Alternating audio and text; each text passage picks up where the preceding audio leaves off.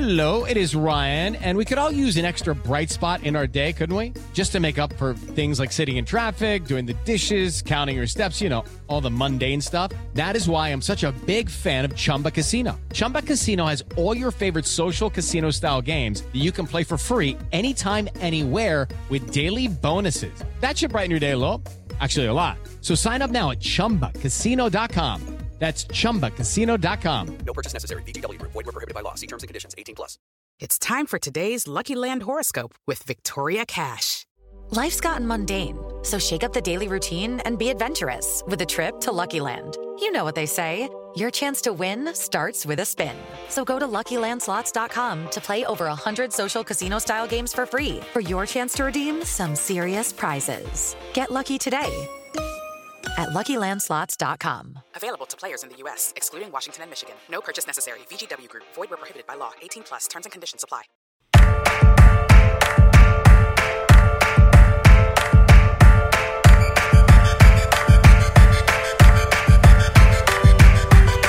I'm in this world and they Welcome back to 32 fans. I'm Alex Chester. With me, as always, is Wheels Wienerker. Wheels, how's it rolling? All right. I feel like there's there's no hype around the Super Bowl. Do you feel that also? Yeah, I, well, personally, of course, I am not going to acknowledge that the Super Bowl is even happening. But yeah, it's a crazy amount of completely no hype because nobody's interested in these boring ass Eagles. And you know the Patriots are also boring because they've been there a thousand times. There's there's no story, there's no narrative, there's nothing like unique or interesting about this Super Bowl. Just boring and, and irrelevant. Well, let me hit you with this. I was just thinking Yeah. about this before. Would you rather, from the day after the Super Bowl going forward, would you rather be just in terms of potential championships won in the next 15 years? Would you rather be an Eagles fan or a Patriots fan? a Patriots, for sure. I mean, but I mean, you have Brady. What one or two more years left? Belichick will probably retire after that. What is there then? The Brady. Belichick combo is a greater than fifty percent chance of going to the Super Bowl every year. I mean, but this could be it, especially if they win. Like you have you, you have a team without their starting quarterback in the Super Bowl, who's only get you know the quarterback will be back and only getting better. Well, hold on. Well, you, you've been on record for like two years as saying that Brady's retiring. He's not going anywhere anytime soon. I mean, There's no chance he's retiring after this year. so slight slippage this year. I mean, we don't have to rehash this a million times, but yeah. I, I think I think I'd rather be an Eagles fan. I mean, I, I thought I thought we weren't going to talk football. I was excited to talk about other stuff. All right, we can talk about whatever you want, but Yeah, I, I do think this is like a hot take. I think I'd rather be an Eagles fan. than Let's just keep look. 31 I- and I'm I'm the guy, by the way, in August who picked the Eagles as his like sleeper team to to win the division. But nobody like it, the Eagles are not a team who anybody thought coming into this year was like a legit contender. Maybe it was just a fluke year. We see this every year. Some random team in the NFC. All right, but is there a young quarterback you'd rather have than Wentz? Yes, the, two years ago was the Carolina Panthers when Cam Newton was the MVP, and then the you know the year like every single year we see this. Or right, last or year, Newton? Last taking? year was Matt Ryan who was uh, the MVP. Every year, some quarterback comes out of the NFC, plays like an MVP, and then regresses the next year. There's no reason to think that Carson Wentz is his floor is now going to be a top five quarterback. It's possible, but it's not likely. You know, and I'm sure Eagles fans are going to go nuts when they hear this, but Falcons fans would have gone nuts if I said this last year, which I did. And Panthers fans would have gone nuts if I said it the year before, which I didn't, because you know I believed more in Cam. You know, he was a number one overall pick, and, and, you know he showed a lot more promise. I thought right off the bat, and he did more with less. I thought in Carolina than uh, than you know than either Matt Ryan or Carson Wentz did. So it's entirely possible that the Eagles are here to stay. But is it more likely that they're here to stay than it is that the Patriots for the next couple of years will be in the Super Bowl? I would say no. All right, so how about this? Yeah. Five dollar bet starting Monday. More Super Bowls next fifteen years. I've got Philly. You have New England. And who's Okay. tracking this? Is Paul is Paul the Saints fan still tracking our bets, or he, is he sleeping on the job? So the next 15 years. So this will go from 2018 through 2032. yeah, More Super Bowl appearances. you want to do appearances or wins? Oh, wins. Either way. Super Bowl wins. Super Bowl appearances, I guess, is easier. 'cause- all right, Super Bowl wins. A $5 bet. I'm putting it on my calendar for Okay. January of 2033. Oh, oh man. I hope we're both still here. Or this is like more business. Yeah, I was I was excited that we weren't going to talk football. I was going to say to you, you know, my uh, my application to the Podcasters Guild finally went through, so they sent me all the uh, all the uh, screeners. So I've seen like a dozen movies this week. All right, but we we literally do like a, a really long podcast talking about movies. So yeah, we're, so I'm we're not allowed to talk about it. mention Yeah, Nope. I, I saw Embargo. Dunkirk. You're and, the podcast guild embargoes. you. I, I'm not even allowed to say what movies I've seen. No, you can see what you saw. All right. Well, last night I saw back to back. I saw Darkest Hour and Dunkirk. Yeah, Darkest Hour is uh like you have to be a, like a nerd to even watch it It's funny because to me, I knew because everyone in, says it's bad, and you have to be like into Churchill to even care about. it. I knew going in I would love Darkest Hour and hate Dunkirk, and that's obviously what happened. And you know, but we're not allowed to talk about them. I thought so. I mean, we're talking about the best movies of the year, so Darkest Hour won't even come up in the in the podcast. It's do, it's uh, the it's the second best movie of 2017 for me so far. okay. Um, you're not. I gave like you a list best. of other things to see. Av already has his whole list ready, so you could ask him for that. And Yeah, um, I've seen Yeah, we'll do that one in a couple. I've weeks. seen most of the movies this year already. Actually, I've seen a bunch of them. Been mostly underwhelmed, but all right. uh, I haven't spoken to you. What What else have you been up to? I don't know. I haven't been up to anything. I've been like in a dark, depressed. Just the more I think about this missed opportunity, the sadder and sadder I get. You know, the Super Bowl's in Minnesota. It's so weird because the whole city is like in celebratory mode, but not. It's like they ha- it's, it's like they planned for a wedding and now they got a funeral, but they still have to go through the motions. They still have the schmorg and the ceremony and everything, and you know the hall is booked and the band is booked, so they have it. It's just it's a very weird uh, environment. Do you ever right think now. about how the majority of listeners don't know what the word schmorg means? Yeah, Hors d'oeuvres? I don't know. But Yeah, that's but, not, what are you but talking there's about? a word that the caterer uses: stations. I don't know, stationed uh, hors d'oeuvres or whatever. Yeah. The point. The point is, it's like the reception part before the wedding, when you have like you know sushi at one table and you know carving station at the other table. All right. Uh, let's talk a little bit about football. Another thing that will be happening is the uh, Peter King and the rest of his idiot friends get into a room to decide uh, who's making the Hall of Fame this year. Okay, you give it, give it, give us that quick because you're the only person who cares. Yeah. Well, do you have opinions? I, I posted already. Uh, I'm looking in the Facebook group. I posted on January 2nd when they came out with the finalists. I ranked the finalists in order for me. Um, so I want to hear your opinion. Well, I'll tell you what will happen. You tell me what you think should happen. no, no. I, I, I want to know what you think should happen. Okay. Okay. All right, All so right. go through them.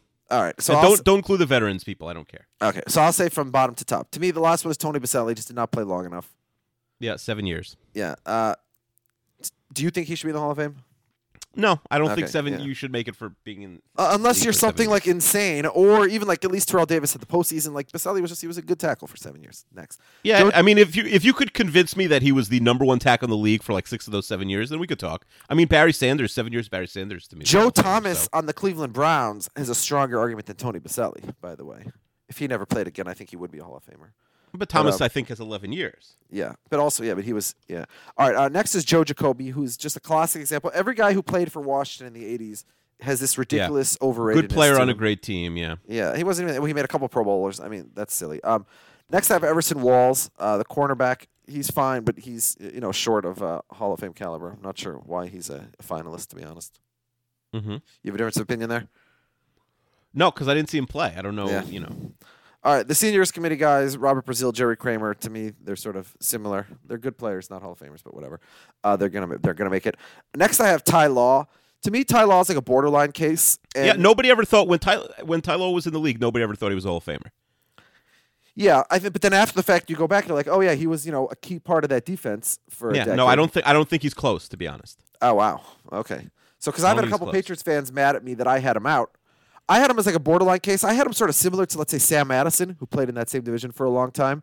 And then I'll give the I'll give the edge to Ty Law because he had you know some good plays in the postseason. And I, you know, and By the way, Ty Law and Sam Madison had the same Madden grade every single year. Basically, they were each Yeah. like 87s or 88s. Like, Well, I'm- I'm saying they're was never players. considered a Hall of Yeah. Famer. All right. Uh, I judge, num- I judge all my uh, my my mid to late '90s guys on what their grade in Mad was. Tony Yeah. Boselli was a 99, uh, so he he should be in. Tony Brackens on the Jaguars was 100. Uh, Jerry Rice was 100, but he was too late for him to be 100. Uh, yes, uh, Law was an 87, same basically the same grade as Shawn Springs, if you remember from the Seahawks, and Charles Woodson from the Raiders. yeah. I could give you if you name a player who was in the NFL in 1998, I could tell you their Madden grade for Madden 99. Okay. Jake Reed. Jake Reed, I think, was an 85. Yeah, I don't I don't know how to fact check this. So. Well, I mean, it's it's it's fact checkable. You yeah, yeah. I'm sure. I'm sure it's on the internet. Yeah. I'm All right. sure. Uh, okay. Let's go back to these Hall of Famers. All right. Steve Atwater. You know, he he made big hits, so he's a little bit. You know, he gets a little bit extra hype because of that. But to me, he's uh, you know, just short of Hall of Fame. Also, Yeah, 92, I think, in Ma- in Madden 99. Steve All right. Atwater. uh, is he a Hall of Famer to you? Uh, yeah, I think at, when he was playing, he would have been considered a a Hall of Fame level safety. I think I could take him or leave him. Like he's he's in the you know he's very he's the better part of the hall is very hall of very good or the worst part of the actual hall of, you know Hall of Fame. He's But really would he? borderline. But would he be one of your five candidates? Because he can only vote for five of these. Fi- no, no. But if but if I could vote for ten, he would be in there. Okay, so for yeah, for me, he's number twelve. So if I could vote for twelve, he'd be there. Uh, number eleven, John Lynch, a little bit better than Atwater, a little bit longer career. Uh, I think Lynch over Atwater, and I think when one gets Yeah. in, maybe it'll help the other one. Yeah, I agree with you about that. Uh, number ten, Isaac Bruce. You know, there's such a glut at receiver. Obviously, he's the third receiver on my ballot. So, uh, you know, I could see him getting in, but there's two receivers obviously much more deserving than him right now. Yeah, I mean when we, we saw him play, we thought like, oh, there's a Hall of Fame receiver. Uh, did we really? 1780 Uh, yards in his in his first full season. Yeah. He ha- he has uh, eight. He only has eight a thousand yard seasons, but they're all like really really good. Yeah, he was also in the receiver ist of eras. Yep. I mean, he's got he's got longevity. I mean, to me, I have him as the number 20 receiver of all time. Yeah, so that to me, it's not like uh, you know, a disaster if he makes it, but that's probably very borderline. Yeah. Okay. By the way, so you were talking about his seasons, right? Mm-hmm.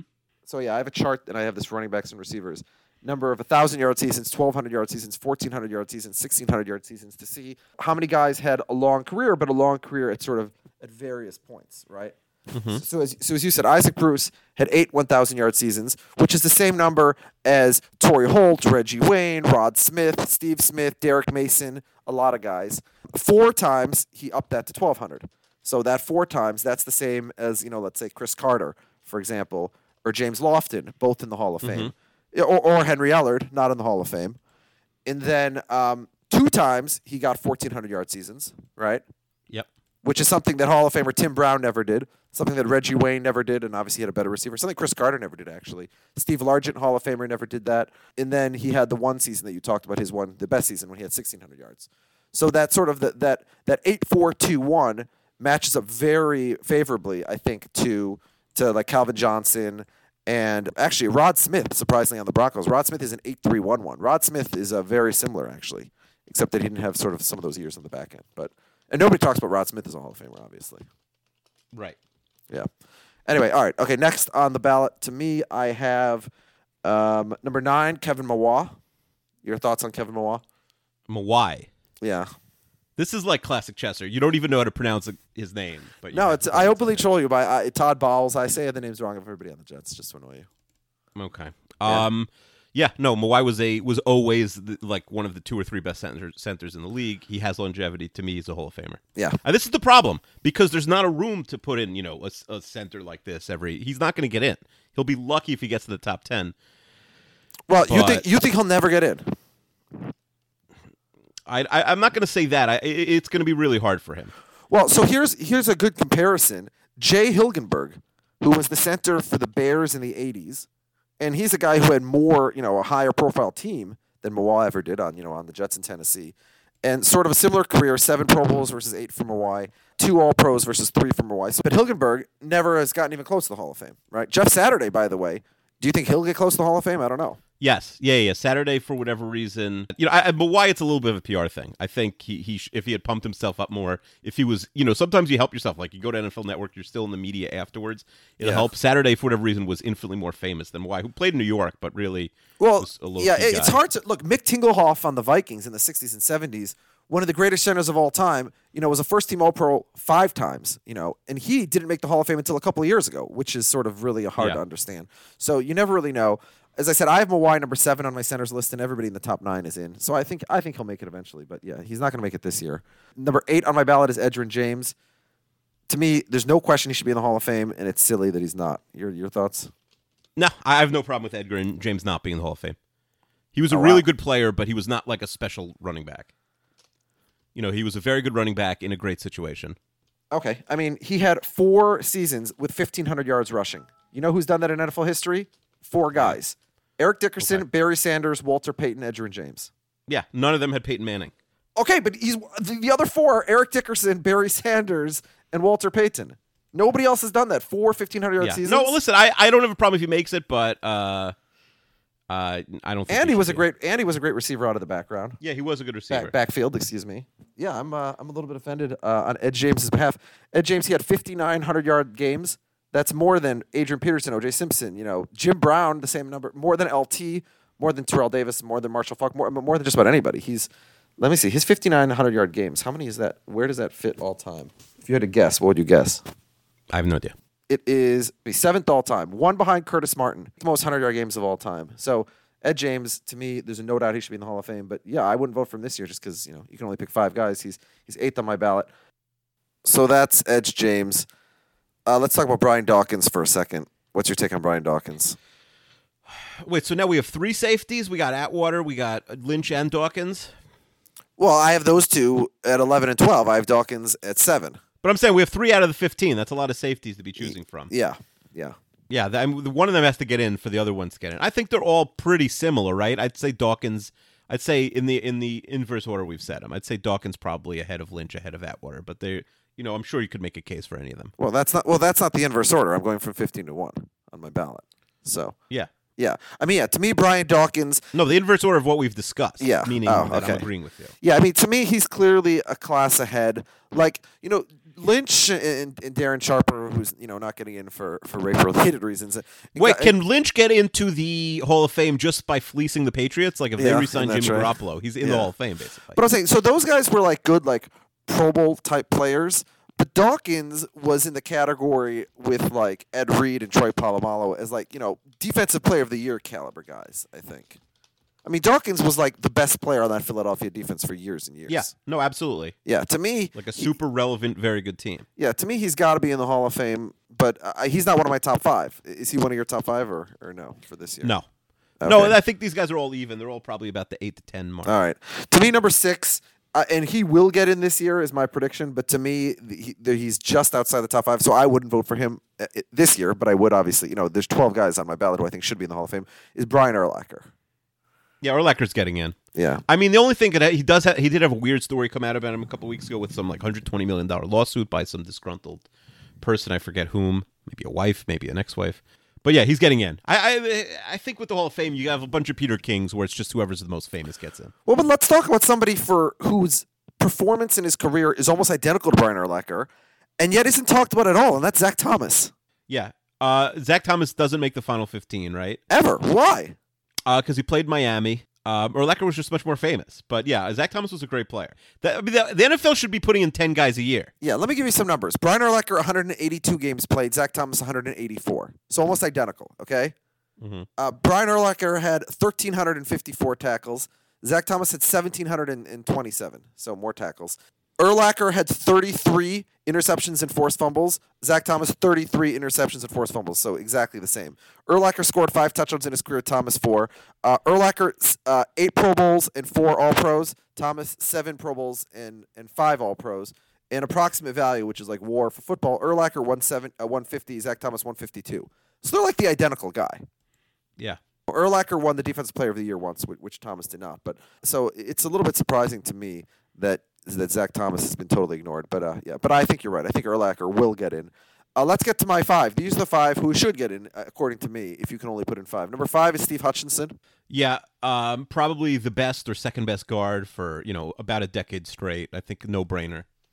Yeah, yeah. I mean, it was it was him or Larry Allen, basically, in our lifetimes, right? Or Al- Alan. now I don't think he's hundred percent lock this year, but he's certainly hundred percent lock like in the next couple years. Yeah, he'll get there eventually. I agree with you. This year he won't, and part of the reason is because number four on my ballot is Alan Faneca, and they're not putting in two guards.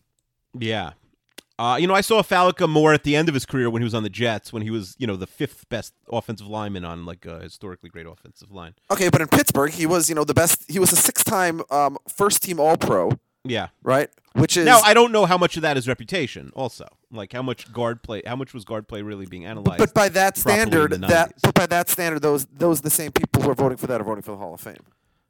no, I, I, I listen. Yeah. Right, we're talking about should and and then will. he. Yeah. I, I think. He's, Yeah, I mean- you know, he's in good shape. Yeah, He's probably ahead of Hutchinson on the list, but I'm not a thousand percent sure. yeah, but but do you agree with me that that both of them will not get in this year? There's no chance they both get in. Yeah. Oh, both. There's no chance Yeah. they both get in. Yeah, of course not. Yeah, well, that's what's on my ballot. And then number three and two are also the same position, which is uh, Randy Moss and Terrell Owens. To obviously did not get in last year for some absurd reason. I don't think he's getting in this year because he didn't. He didn't even get to the ten last year. To Yeah, because he he doesn't like prostrate himself and kiss their asses the way that they like their asses to be kissed. mm-hmm. And so it's kind of insane to me. You can't have a Hall of Fame without T.O. and Randy Moss. It's just stupid. Well, Randy Moss has no problem getting in. You think he gets in easily this year?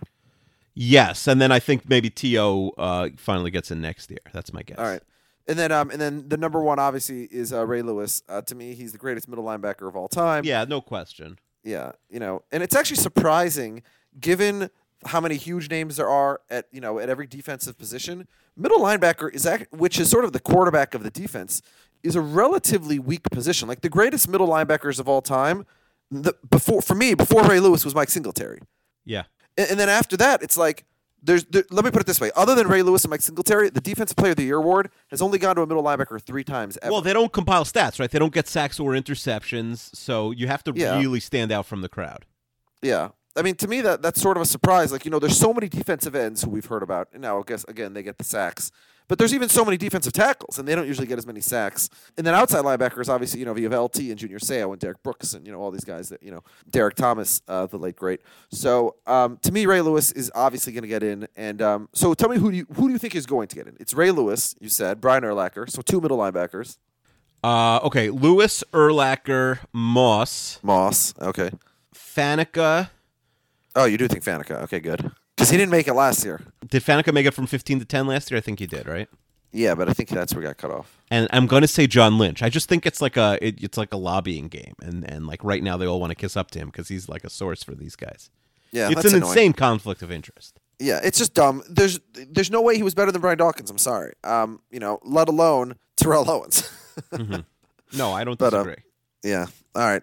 That that that wouldn't be terrible. At least you know. At least they're not going to put in like Joe Jacoby. Although they're going to put him in eventually because they're so desperate. You know, they keep putting him in this final 15 for some stupid. I mean, reason. anyone who consistently gets in the final 15 basically makes it eventually. Yeah. Yeah. But they just they have this weird artificial threshold where you, you have you, you can't you have to have five guys. So you know. Anyway, all right. That that's uh, that's our Hall of Fame conversation. All right, uh, Akiva. Enough of this football. You and I have no interest in this in the Super Bowl. So can we uh, skip forward a week and uh, start talking about the Olympics? All right, so as if you listen to this, you probably know I'm writing this super, you know, excessively long uh, preview, which I, I've done before, and uh, I mentioned on the podcast that if anybody has a like, you know, any, you know, if someone knows a curling expert or a bobsled expert or a cross country skiing expert, uh, hit me up because I've only covered the Summer Olympics for NBC and for Deadspin before. I've never covered the Winter Olympics, so I'm sort of operating at, uh, you know, with lesser knowledge here than than I would for the Summer Olympics. And one of our listeners said, "I have a, a friend, I don't know, friend, acquaintance, I have no idea, um, who's actually going to be in the Olympics." And not only that, but he's like like yourself, Akiva, and Alex. He's an Orthodox Jew. He is I don't know I don't know if he's our age. I think he's a little younger. We'll find that out in a second. um, but uh, I think you know he would come on uh, your It's, podcast. it's cute. So- that, it's cute that you think you're of an Olympic age still, Akiva. what, what do you think like prime skeleton your, age is? Your body's in peak physical form, Akiva. Listen, I could get. Um, we can have this conversation in a second. All right, so let's let's bring him on. But I'm so excited uh, and honored that we have on the podcast um, our first ever Olympian, AJ Edelman, who's going to be doing skeleton for Israel next. Uh, uh, when the Olympics start next week, I think the competition itself is in two weeks. So AJ, thanks for joining us. Thank you. Thank you for having me. All right, AJ. So you know you grew up an Orthodox Jew, which means, of course, as everybody knows, uh, the main thing that drives Orthodox Jewish kids is the desire to one day compete in the Winter Olympics in skeleton. so it's like it's a it's a cliche, you know. Orthodox Jew becomes a skeleton Olympian. So you know, h- how how did you become just another one of that classic cliche? Tell us tell us how you got there. I don't know if I was trying to impress my parents or not, but uh, so I was. Uh, I played hockey from youth, from about age three until age, I would say twenty-three. And where you, where are you growing up? Is this in Boston? Uh, it is in Boston. I grew up in, in Brookline, Massachusetts. Okay. Born in Boston. Went to a school called Maimonides School. It should be known to a number of your listeners. And I played hockey through my youth. I did the full yeshiva thing in Israel uh, for a year before heading to MIT, and played hockey through MIT. One night in October of 2013, I was kind of thinking, how could I best continue my athletic career? But if I really wanted to continue the athletic career, it would have to make some massive impact. That would be the only way that I would be willing to kind of sacrifice the next, what I thought was eight, 12 years of my life. to uh, to sports. So as I was kind of thinking that, I thought, you know, probably the, the biggest impact that I could make would be to increase Jewish participation in sports and to increase the uh, belief amongst young Jews and Israelis that sports was an outlet for them and that it wasn't just a joke that Jews couldn't do sports. So at while I was thinking that, I was watching NBC News at that night, um, and uh, the bobsled team trials, the U.S. team trials of bobsled came on television. I thought, you know, that sounds crazy enough, and it looks crazy enough that it would really capture the imagination of people. And I thought, you know, I can do that. So I, I hopped on Google. I Googled uh, Israel bobsled team. I found a website of the now defunct Israel bobsled team, but it turned out that they had somebody competing in a sport called skeleton. So I emailed everybody on that site, got a message back from a number of uh, a number of them, and they said, you know, we don't really have bobsled anymore, and bobsled is for people, but if you really want to give it a solo shot, you could do uh, skeleton. So they sent me up to Lake Placid in March of 2014. I tried it out there, and I kind of fell in love with it. I read in an interview you gave AJ that you at some I don't tell me when at what point this happened that you wrote down the amount of days until the 2018 Olympics or it was the 2022 Olympics and you're early as a goal it was 2000 days or something. It was 2,884, and I'll I'll never forget the moment because it was my birthday. It was erev Shabbos, uh, Friday afternoon, close to close to Shabbos coming in.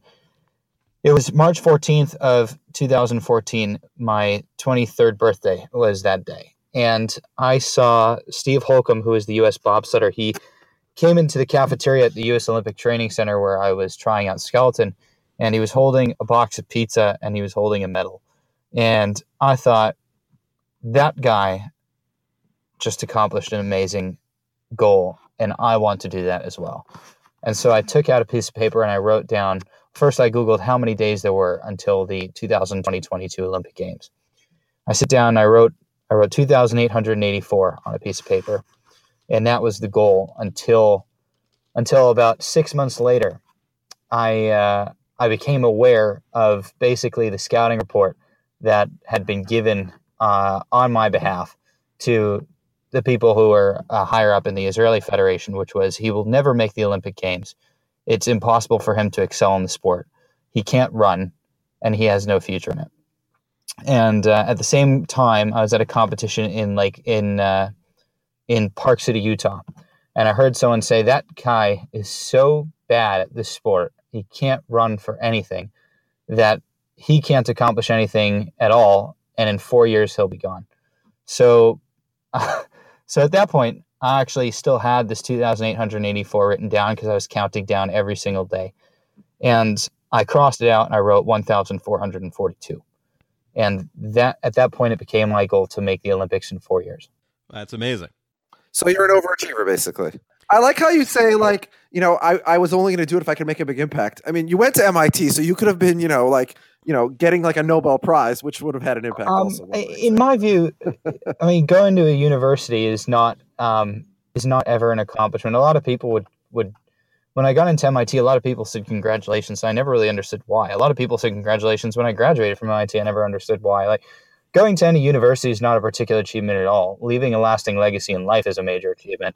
So, I mean, if, if there are many people who go to, to go to schools that have big names and never accomplish anything.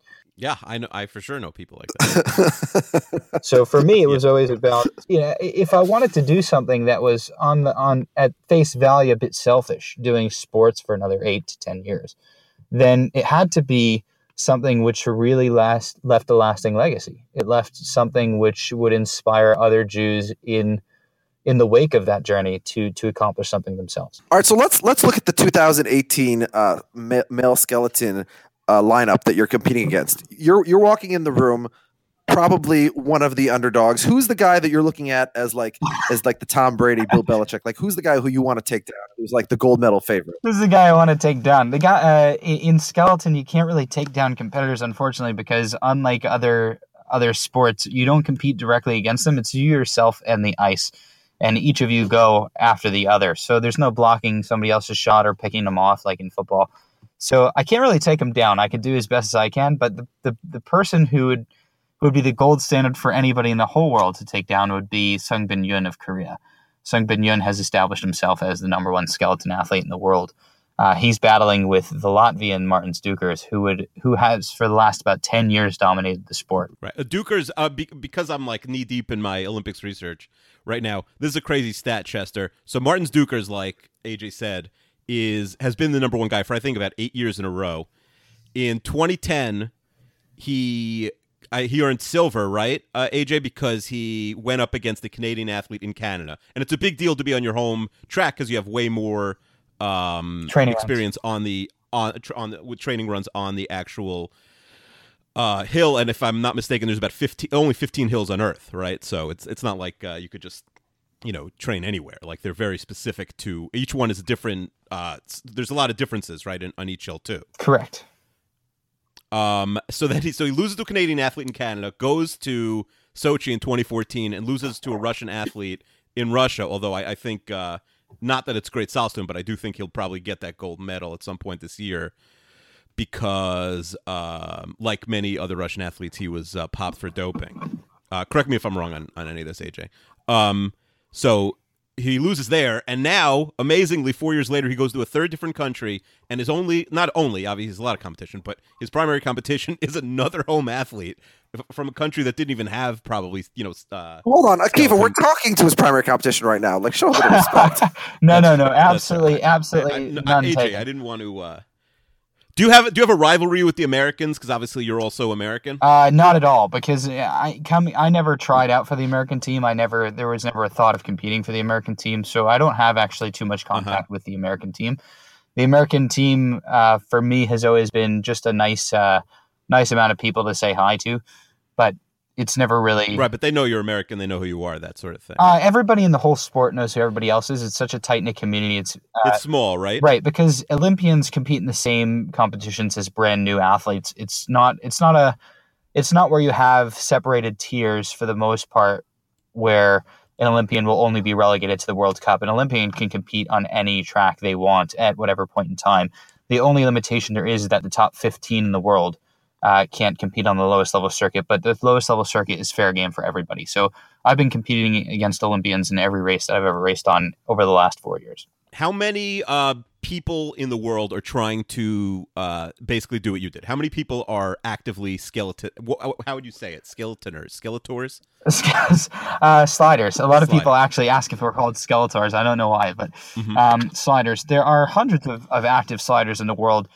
In terms of how many appear on a race circuit each year, it's limited by country because each country can only send a certain amount of athletes to each individual race circuit. But there are hundreds in the world who try to make it in skeleton in all sliding sports. But it's actually uh, it's actually much the same in almost every sport where you have national teams that are are made up of the people who win their their respective selection races, and then from then on you have all the other athletes who failed to make those circuits, and they're just training back at their home home facilities. How do you train for skeleton? Well, it's a great question. A lot of people ask what I do during the summer, and that's generally how this this gets asked. During the winter, we'll start with the winter. Taking training runs is the number one way to get better as a driver. And so it's not like we just lay there after the sprinting start. We start with the sprinting start, then we dive onto the sled. We don't just lie there for the course of the run. If we did, we'd actually get seriously hurt. People can people could die if you don't do anything. So the sled is split into four quadrants on the inside, and we apply pressure to our heads, shoulders, knees, and toes. The head, like like driving in a car, if you turn your head to the left, you sometimes drift a bit to the left, and you apply pressure to your shoulders and knees to torque the sled under the g forces in the corners. So that will be um, immensely important to steer the sled correctly, and training runs is the best way to do it for the most part during the season. During the off season, in the winter months, we train a lot in sprinting start. The sprinting start is a critical start for us. Every tenth of a second at the deficit, uh, every tenth of a second deficit at the start, you're three tenths of a deficit deficit at the bottom. I, I want to ask you. So, at what point did you realize that you had a chance to get to the Olympics, and then when did you actually you know, like clinch and qualify for these Olympics? For me, noticing that I had a chance was um, it, it really had never occurred to me whether I wanted to have a chance or not. It was just doing everything that could be done to make the Olympic Games. And that really, for me, was it. So for the last four years, it's just been a nonstop mission. What's your AJ? What's your goal uh, for the Olympics? Is your goal to win? I mean, if I were to ask an expert, which I, I mean, I did. We, it, it's funny how you said your your sport is small. Uh, you know, when I'm when I'm running my preview, I I try and speak to like an expert for each sport. So speaking to the uh, luge bobsled skeleton expert, who is a fellow named Ken Ken Childs, who lives in I think North Carolina. And I said, "Oh yeah, I think I'm going to speak to uh, this guy AJ, is a friend of a friend." And he's like, "Oh yeah, he's like a friend of mine." So I, it really is a small sport that the uh, the like the expert knows the Yeah, athletes pretty Ken's, Ken's, Um, Ken's great. Yeah. So uh, wh- like, what's your what's your realistic goal for for South? The realistic goal is it's hard to peg a numerical placement on it just because I've never competed against all of these athletes at the same time. It's very similar to a world championships type setup. So realistic goal is definitely being out beating out a few other nations, even nations that are in front of me just because they don't have the home track. They don't have the knowledge of the track and I'm a, a very good driver. But um, on the whole, the, the goal itself is to represent Israel in a way which which really gives a lot of pride to the country. The, the country has given me an incredible kavod, an incredible honor to represent it. So competing in a way which doesn't embarrass the country is actually just a prime objective. In terms of in terms of, of a high placement, that's yet to be determined. My sprinting start is making it to the games itself is an incredible achievement for Israel. Just because I've never had a coach, I, I believe I'm the only one who's going to be there who has never had a coach or any national level funding and so that's really that's really the goal. It's it's uh, to create a, a lasting positive impression of an Israeli athlete competing at the games, not as a passenger, but as a real good driver. Uh huh. Um, and past the Olympics, what do you like? uh, Do is there a chance you would continue for another four year cycle? Very hard to see or very hard to know. Uh, it's just that uh, the sport financially is incredibly draining. It costs about forty thousand dollars a year, and as I mentioned, I've never had any national level funding, and I've never had a coach. So with a coach, um, I think just the the level of, of skill would, would skyrocket, but it's just not it's not something that I think could potentially be fair to my family or my future family to continue to you know spend the forty thousand dollars a year on it. And uh, we'll see. Uh, one thing is for sure is I'm not done with Israeli sports. Uh, Israeli sports is is now a passion of mine. Jewish sports is a passion of mine. So, however, I can remain connected to it, uh, whether that's in coaching or if that's in furthering um, uh, directing funds to necessary athletes, I'd, I'd be appreciative of it. But it's hard to tell exactly what's going on after these Olympic Games. Are you going to walk in the opening ceremony? Absolutely, wouldn't miss it for the world. One of the one of the one of the main Has that set in that like you're going to be there with like all you know, like every like sort of you know famous like super elite athlete in the world, and you're just going to be in the stadium? Like it seems like uh, you know that's almost like just as cool as actually competing. Um, I think for me, the opening ceremonies have always been just a source of motivation. There were a lot of times when I was in Europe in these places that's cold and wet and awful, and you're on your own. You haven't seen your family in seven months. I make it almost a point not to go home during the entire skeleton season, just because the goal always comes first, and family could wait. At least that was my that was my philosophy. And um, yeah, it's our family Kuwait is is literally the podcast tagline. so for me, uh, the opening ceremonies was always the source of inspiration. Walking behind the flag, it used to just bring tears to my eyes when I watched Israelis walking behind um, behind their flag in the opening ceremonies that I, I watched the recordings of for Rio in London. So walking into that stadium probably would be the highlight of it could be one of the highlights of my life, but for what it represents as an Israeli athlete, not for being with the other athletes. Yeah. Mm, I mean, that does sound amazing. I will. W- one uh, funny thing, like ev I'm, you know, an Olympics nut, and I'm a crazy person who's, you know, uh, a hundred hours deep into like Olympics research for for one silly article, and I've never watched an opening ceremony, and you'll, I guess, appreciate this because it's on Friday night, and When they haven't invented DVRs yet. we don't watch TV Friday night, and it's not something like I ever. I'm a sports guy. Like I don't. The ceremony is like the least important part to me. But obviously, if I was an athlete, it would be the coolest. Like I, yeah, I'm not belittling the ceremony. It's amazing. Yeah, that's just an ice saying cold like, take, Akiva. The, the the opening ceremony and the closing ceremony are almost the only things. Like they have the higher ratings than any other part of this of the Olympics. Yeah, they're they're pretty big shows. Yeah, no, but for me, and and and I didn't even watch the closing ceremonies when my name was in it in 2012. like to see myself in the credits, I didn't watch it. It- Just to give people who are not Orthodox and maybe don't hear Chester and I talk about it constantly. Um, so you lucked out. The event, I believe, is Thursday morning and Friday morning, so you have no conflict with Shabbat uh, anyway, right? Yep. Which which has to be nice. Like, do you have do you have like do you have Shabbos plans for South Korea in South Korea? Uh, I don't. I know that we're probably getting uh, we're probably getting um, kosher. Well, I, I'm kosher, so I would assume that we're getting kosher food. In terms of the Shabbos plans, uh, it would be my honor to make Kiddush for the rest of the team. Generally, when I trained at the Wingate Institute in Israel, uh, it was me making Kiddush for the other athletes who were staying at the Wingate on uh, on Friday night. Generally, they were there visiting for competitions that they would attend on Shabbos. I don't train on Shabbos, so basically, uh, making Kiddush should be a big honor for me for the Olympic team. But we'll see. Uh, we'll see if they invite me to do so. I'm certainly ready and happy. So that actually leads to my next question. I was going to ask you, you know, because you're obviously training, and, and, a, and a lot of the Israeli uh, uh, Winter Olympics athletes train and compete in, you know, in parts all over the world, not just in Israel. So how well do you know some of the other people you're going to be marching with, you know, in the uh, 2018 Israel delegation? I only know the chef de mission, who's the who's the liaison between our NOC and the Olympics. Um, I don't know the other athletes. I've, I've, I've just never met them. Um, it's possible actually that I met Alexei, the speed skater, when I was at the Wingate Institute in 2016, but he was there only for a day to get some medical tests. Um, so I, again, I don't know, I don't know any of the other athletes just because they're in such completely separate sports and train in such completely different locations. How many times are you going to get to train down the hill before you actually compete? Ten, which is a major disadvantage of uh, of being an athlete who's not from Korea. Right, but I mean, everyone has that other than other than you know the literal gold medal favorite, right? And and maybe another Korean. Exactly, but there's there's one more element to it, which is that everybody else is going to have a support staff and coaching, and I don't have any coaches at the games with me. So even at the Olympics, are you're are you're so I'm AJ.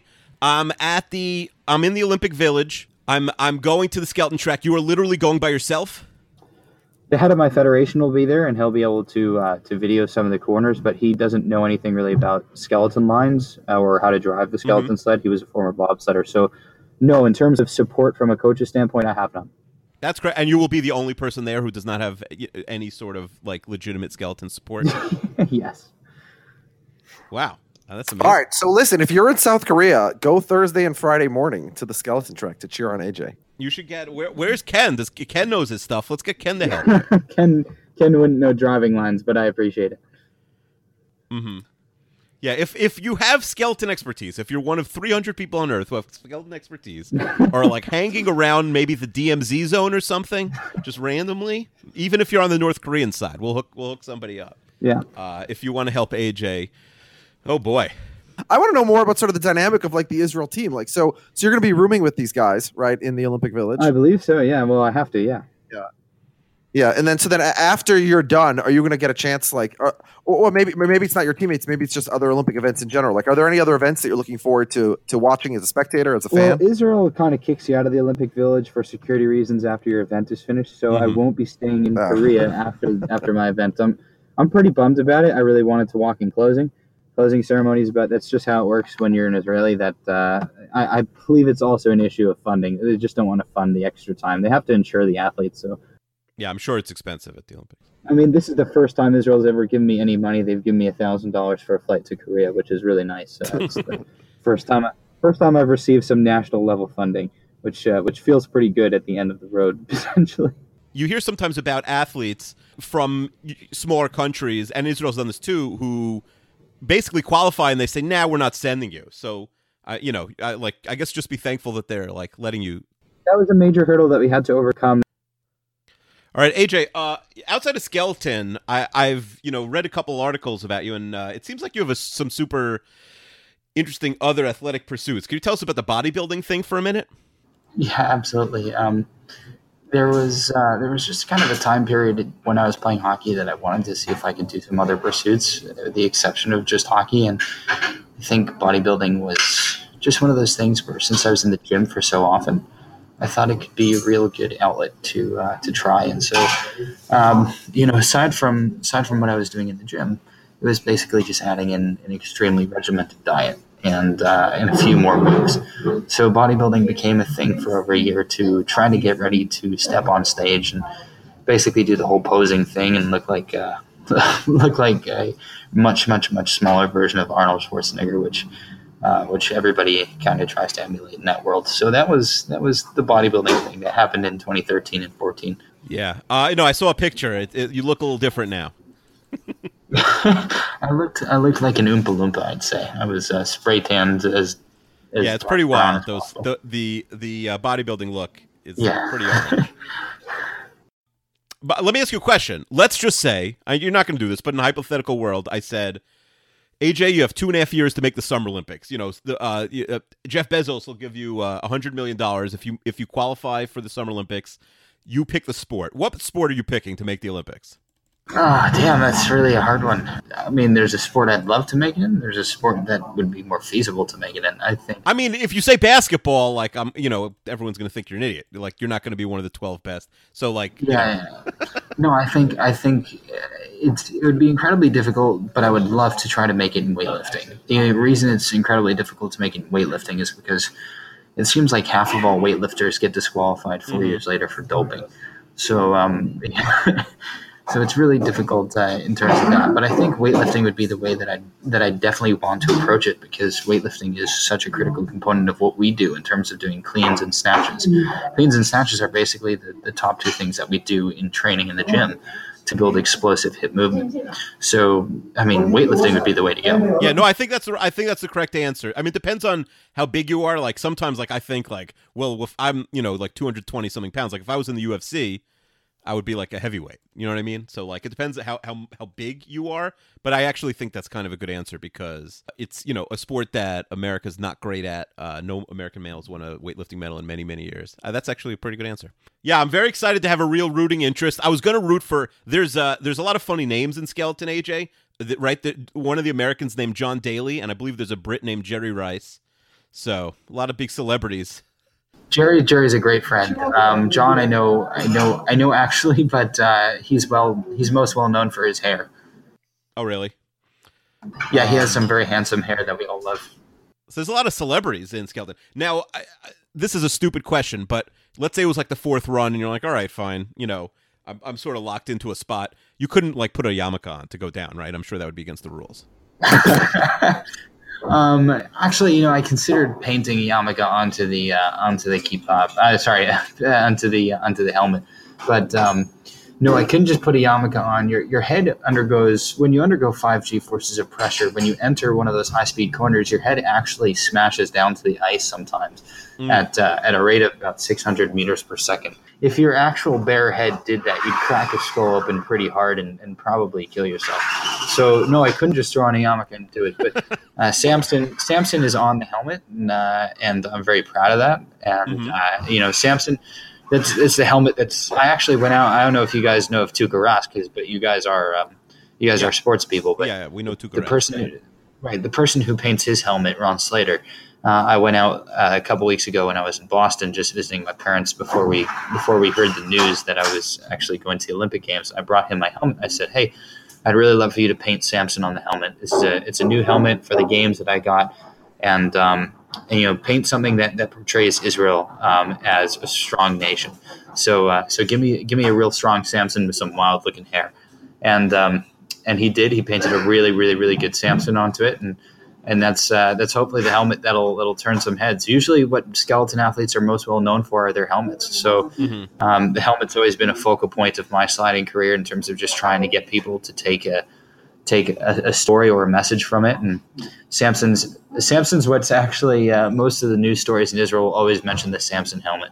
In fact, they, they either call me the HaPatish HaIvri, the Hebrew hammer, or or or they call me Shimshon, uh, which is Samson. But You know, the Hebrew hammer's Uh, been done 50 times. I think you got you have to get uh, a more original nickname than that. I think we need I, to I guess so. workshop It's this. what I it's what I became known for at the track because you know that's basically how I showed up. I track like one like day and they were Samson the slider. That's not bad. I mean, it's a pretty, it's a pretty ferocious looking helmet, I gotta say. Yeah, no, it's a great helmet. It's a good one. The, the new one you guys should see. I'll send you over pictures of it. The new one's pretty radical looking. Actually, I just posted pictures of it to Twitter, so you'd be able to, to log on and see that. AJ, what's your Twitter handle? Do you have uh, do you have people coming to cheer you on, like family members or good friends or anything? Uh, my handle is Israel Skeleton, but do I have um, do I have people who are coming to cheer me on? Yes, my parents are coming to cheer me on, as are my brothers and my girlfriend. However, skeleton is the worst spectator sport in the history of spectator sports. It's the equivalent of if you were to watch golf from only one part of one corner for the entire day. You see a guy going by at 90 miles an hour. He disappears after you see him for one second, and then and then you have to wait two minutes for the next dude. So they are coming because it is the Olympics, but they are fully aware that it's going to be watching paint dry for them. Wow. Yeah. I mean, right. They're gonna have to basically follow it on their phones, probably, depending on where they're sitting. Yeah, they'll have to. there will be giant screens there. I'm assuming that you can you can choose to stand at the start, which is where a lot of the action happens. That sprinting start. You can watch an athlete for about five seconds before they disappear. So um, hopefully they bought tickets to that part. But um, you know the tickets for actually for day two. My, my mom is incredibly into ayin haras or you know not making ayin haras, not making uh, you know jinxing things. So we didn't prepare at all past January seventeenth. January seventeenth is when we got the call, and we had not no plans, no flights, no tickets, anything uh, past January seventeenth. And because of that, the the event is sold out for day two. And so my parents won't even be able to come to my event for day two. And Wait, uh, hold on. Your parents don't love you enough to scalp the tickets. Let's get let's get some uh, StubHub action here. Hold on. Hold on. I'm literally on StubHub right now. I'm on StubHub right now. You keep talking. He's looking for tickets on StubHub. He's looking for tickets on StubHub. Uh, the skeleton event, it, just because the second day is a gold medal event, that's why it would be sold out. But skeleton's is not a very popular sport to watch. The most popular sports are aerials, which are actually quite spectacular. But skeleton's not bad if you if you stand at the right point. You know, it's just it's it's just kind of boring for the two minutes that you're waiting for the next dude to go. All right, hold on. We got we got some action here on StubHub. Yeah, action to the uh, to the skeleton event at the Olympic Games.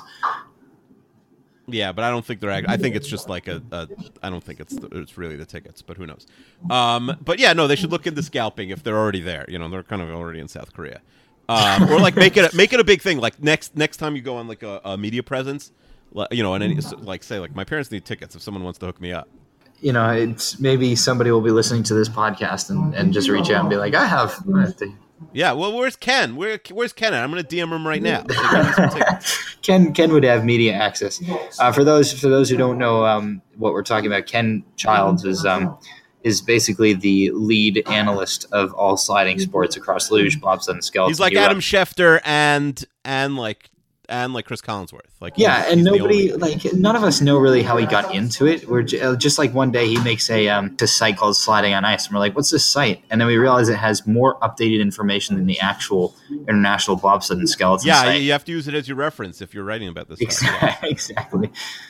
Amazingly, there aren't like com- competitors. You know, there, there's no like uh, there's no like five other like startup sites out there trying to get all that sweet skeleton money.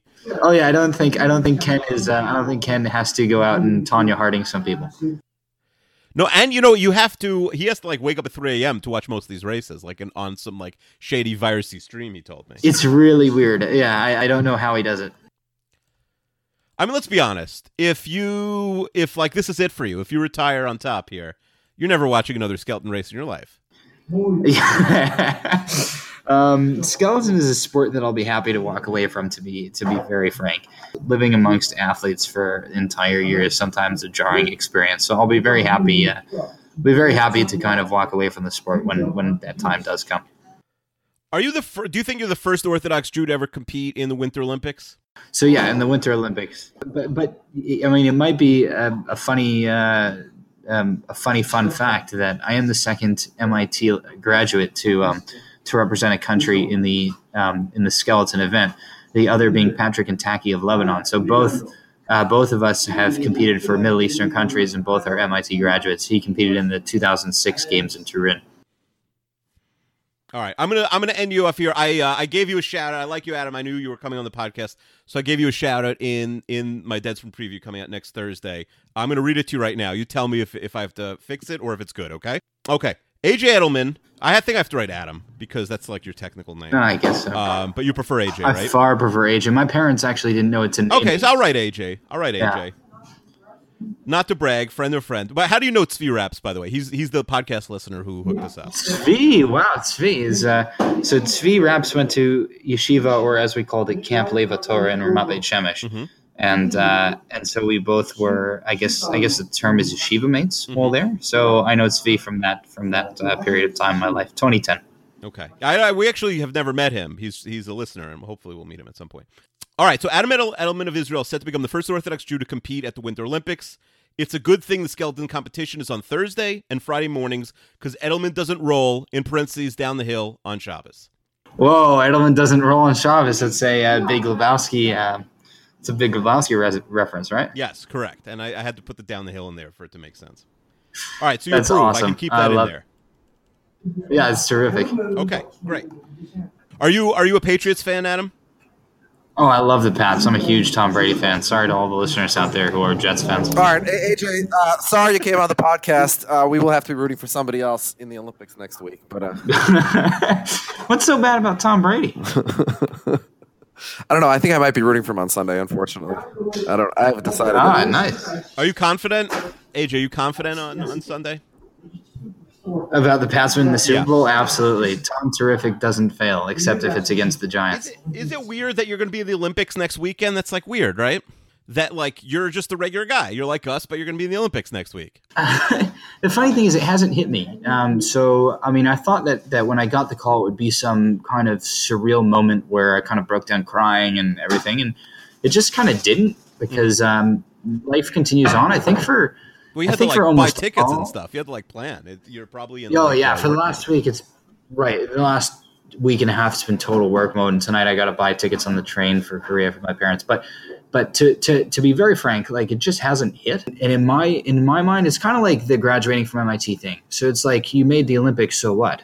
You need to um, you need to actually go do something at the Olympics or use that experience to use that experience to better your community. So it, it just hasn't hit me that I call myself that I can call myself an Olympian now. And um, I mean, it, I don't know when it will. I'm assuming walking into the ceremonies would be that particular point in time, just because the ceremonies have always been what caused me to kind of tear up and seeing Israeli athletes going.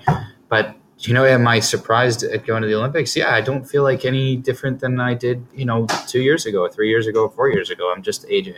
Is there someone you want to meet? Is there someone there that like you really, other than the skeleton athletes, that you're like, ooh, that would. Be Oh man, that's that's like um, there's so much backstory to wanting to meet various athletes. I used to like deadly want to date this girl named uh, Jessica Fox, who is an Australian uh, kayaker, in um, who, who is Jewish, and then I also wanted to date like Aly Raisman. But it's uh, you know because I was like, oh well, I want to go to the Olympics, and they're Jewish and they're Olympians, so let's like let's make that happen. You know, AJ Aly Raisman is my wife's cousin. So if things don't work out with your girlfriend, then I can help you out. Well, I mean, Aly Raisman's dating a football player to the best of my knowledge. So uh, I think, I think, I think my my fascination with Aly Raisman is kind of dri- dried up. But All right, so he plays football, but you've played hockey and wa- weightlifting. so you're three, and he hasn't made the Olympics. was he ever in the Olympics? I don't. I don't remember uh, football ever being. Yeah, exactly. So I think she'd probably dump him for you No, in a um, second if she got the chance. basically, who I'd want to meet in the Olympics is is uh, is anybody who had my kind of story. So I'm yet to kind of look for. I got to kind of look for somebody who's made it in four years without kind of coaching and who used YouTube as their primary source of, of learning. So I'm sure I'll find somebody there like that, and we would we would be able to come. Uh, Do you know the story about of Erin Jackson, AJ? is he the is he the um, the javelin thrower? No, it's no. First of all, there's no javelin in the Olympics coming up next week. Don't. No, no. Um, if someone tries to sell you javelin tickets, that's that's a scammer. Just Why? There's ice javelin. What about the Night King in Game of Thrones? That's true. That's true. Yeah, I knew you'd bring it back to something nerdy, Chester. Um, so Erin Jackson was an American like inline roller skater who decided in March to take up speed skating. She did it for like a month, went back to like her old thing, and then in September took it up for three more months, and with four months of training, made a really hard to make American 500 meter. Uh, that's the shortest distance speed skating team. Wow, that's incredible. Um, uh, four so I got to months. go look Four- out she's, for. She's been skating. She's been skating for four months. She made she made the team. She's the first African American female, I think, to ever make a long track speed skating team. Pretty crazy. So you could look her up. That's uh, I definitely will. So it's Erin Jackson. Mhm. And, and what about Peter Nicholas Taufatofua? You know, the, the flag bearer from Tonga? Oh yeah, that those stories are kind of bogus. Oh my god, I'm not not meeting that dude. Sorry, I hope he's not listening, but uh, not a fan. Not a fan. Why? He's sexy. I should go and lube myself gotta up and get a whole bunch of. Uh... no, I think uh, you know, uh, like props to him for making the Olympic Games. I'll never bash somebody for making the Olympic Games, but um, you know, making the Olympic Games after uh, after basically lubing yourself up for some publicity is not really my idea of uh, how I achieved the games. I achieved the games in four years of absolute nonstop work of watching six hours of video a day and slamming myself into ice walls and. Um, you know, it's you not. really can't. You can't even practice now, AJ. Right until you get until you get to Korea, right? Because there's nowhere to practice. Uh, there, I could have gone to, Salt- uh, to to Park City, Utah, but I just didn't have the money. Um, it's Israel still is not paying for um, stuff, so uh, the, the cost to fly to Park City, Utah with my bags. I always have to fly with three bags, which are each seventy pounds. So the oversized bag charges are are just an arm and a leg. I couldn't get to Park City, Utah, so it's just the sprinting. I'm just sprinting here in San Francisco. Mm-hmm. Wow, it's crazy. You know, you think about like you watch the games, you don't think about all this nitty gritty, like paying for extra baggage on excess bag fees. It's not the sexiest thing. it's such a crazy story. Like in 2014, the way I, I achieved American Airlines status to get my bags to fly free for the next year was every Wednesday I'd fly to Japan or another Asian country on an economy ticket, the cheapest I could find, and then walk across the terminal to a returning flight that took off the same time, essentially, and return to California. And, uh, and just do this. I did it about 10 times round trip and got 100,000 miles while sitting in the smallest of small economy seats possible. So I had the highest status on American Airlines the hard way. Uh, we should have led with that story that you just flew to Japan 10 times for the miles. I did fly to Japan 10 times for the miles. I, I actually once flew from California across the across the country to Miami just so I could fly from Miami to Dallas and then Dallas to Hong Kong. So that entire trip took over over well over 24 hours. I, I'm And, gonna, I'm uh, gonna, I'm gonna take like a stab at something here. You, when you get into something, AJ, you don't go like halfway. You become like absolutely obsessed with things. That's my impression after. I've become massively obsessed. Like skeleton was just an absolute obsessive journey in terms of mm-hmm. in terms of going to the tracks every day. The maximum recommended times that you should go on a skeleton sled is three per day, and that's because anything over three, your neck is so tired that it just drags the rest of the way down the ice. If you take a mm-hmm. fourth, your your central nervous system gets so burnt out that you can't steer effectively. But for the, I heard in my first year that the reason I couldn't feel the pressures, meaning in the corners, you're in the corners in the first year, you're essentially blind. So your neck is not strong enough to hold up. So you're just dragging your face in all the corners. You, you can't feel a thing, and then you just come out and smash a wall. So it was really painful. But I was like, well, why can't I feel if I'm going up or down at least? I want to feel that. And it's because the body can't adapt to the 5G forces until you've taken about 100 or 150 times down the track. And so in order to get the 150 times down the track, I would go from California every week on Thursday during the season. I'd go Thursday and then train Thursday, Friday, Motzei Shabbos, Sunday, and I would go not three times but eight times a day. And um, and over the course of the season, achieved close to 200 runs in what was equivalently a quarter of a season. A lot of athletes don't achieve 150 runs in a full season. So um, yeah, I've become completely obsessed with a mission once it started, and we'll do whatever it takes to finish it. Now, so now I'm excited to see what your next thing is, and that's why I really like my Summer Olympics question. Um, you know, as I was thinking about it, what you said in terms of what I would like to do in the Summer Olympics, uh, cycling is one of those sports which you could actually get into and become quite proficient at later in your life. Yeah, cycling. That when when someone tries to write a book, which never ends up happening, like I'm going to make the Olympics for like Sri Lanka, it's always cycling. So Sri Lanka. Uh, yeah, or or you could just move to an African nation and, and get your free spot. But uh, the only the only reason to ever do this whole thing was for Israel, so Israel it is. All right, AJ, I really appreciate your time. We wish you so much good luck. Uh, I hope you have an incredible experience. Hope you, uh, you know, you do as well as you possibly can, and uh, you know, you represent.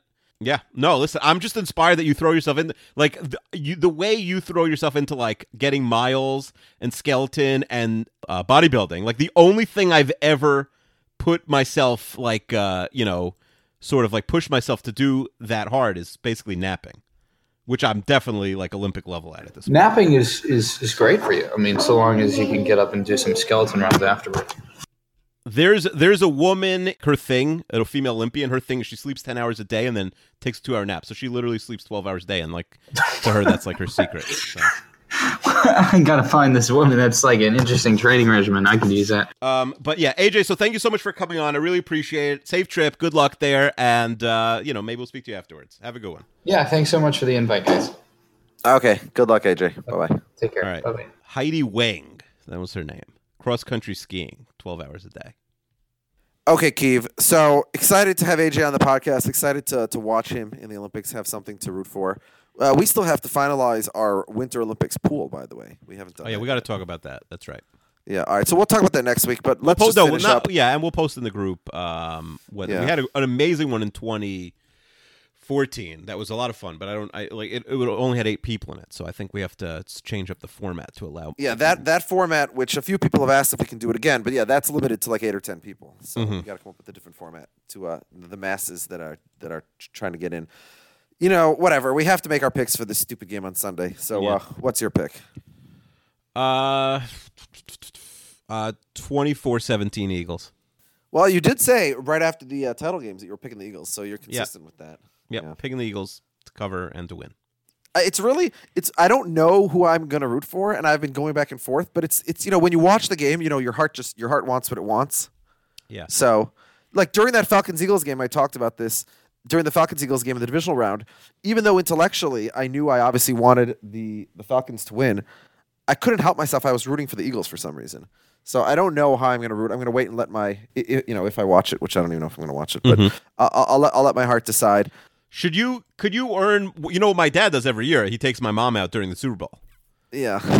So could you earn like major brownie points by like hiring a babysitter and taking Jen out on, on Sunday night because my wife knows. My wife wouldn't fall for that. It's not like she's going to say, "Oh, you really want to watch that." You know, I did that one year when the, when the when the Celtics and the Lakers were in the finals for the second year time. So that was 2010, I believe, right? mm-hmm. Yeah, 2008.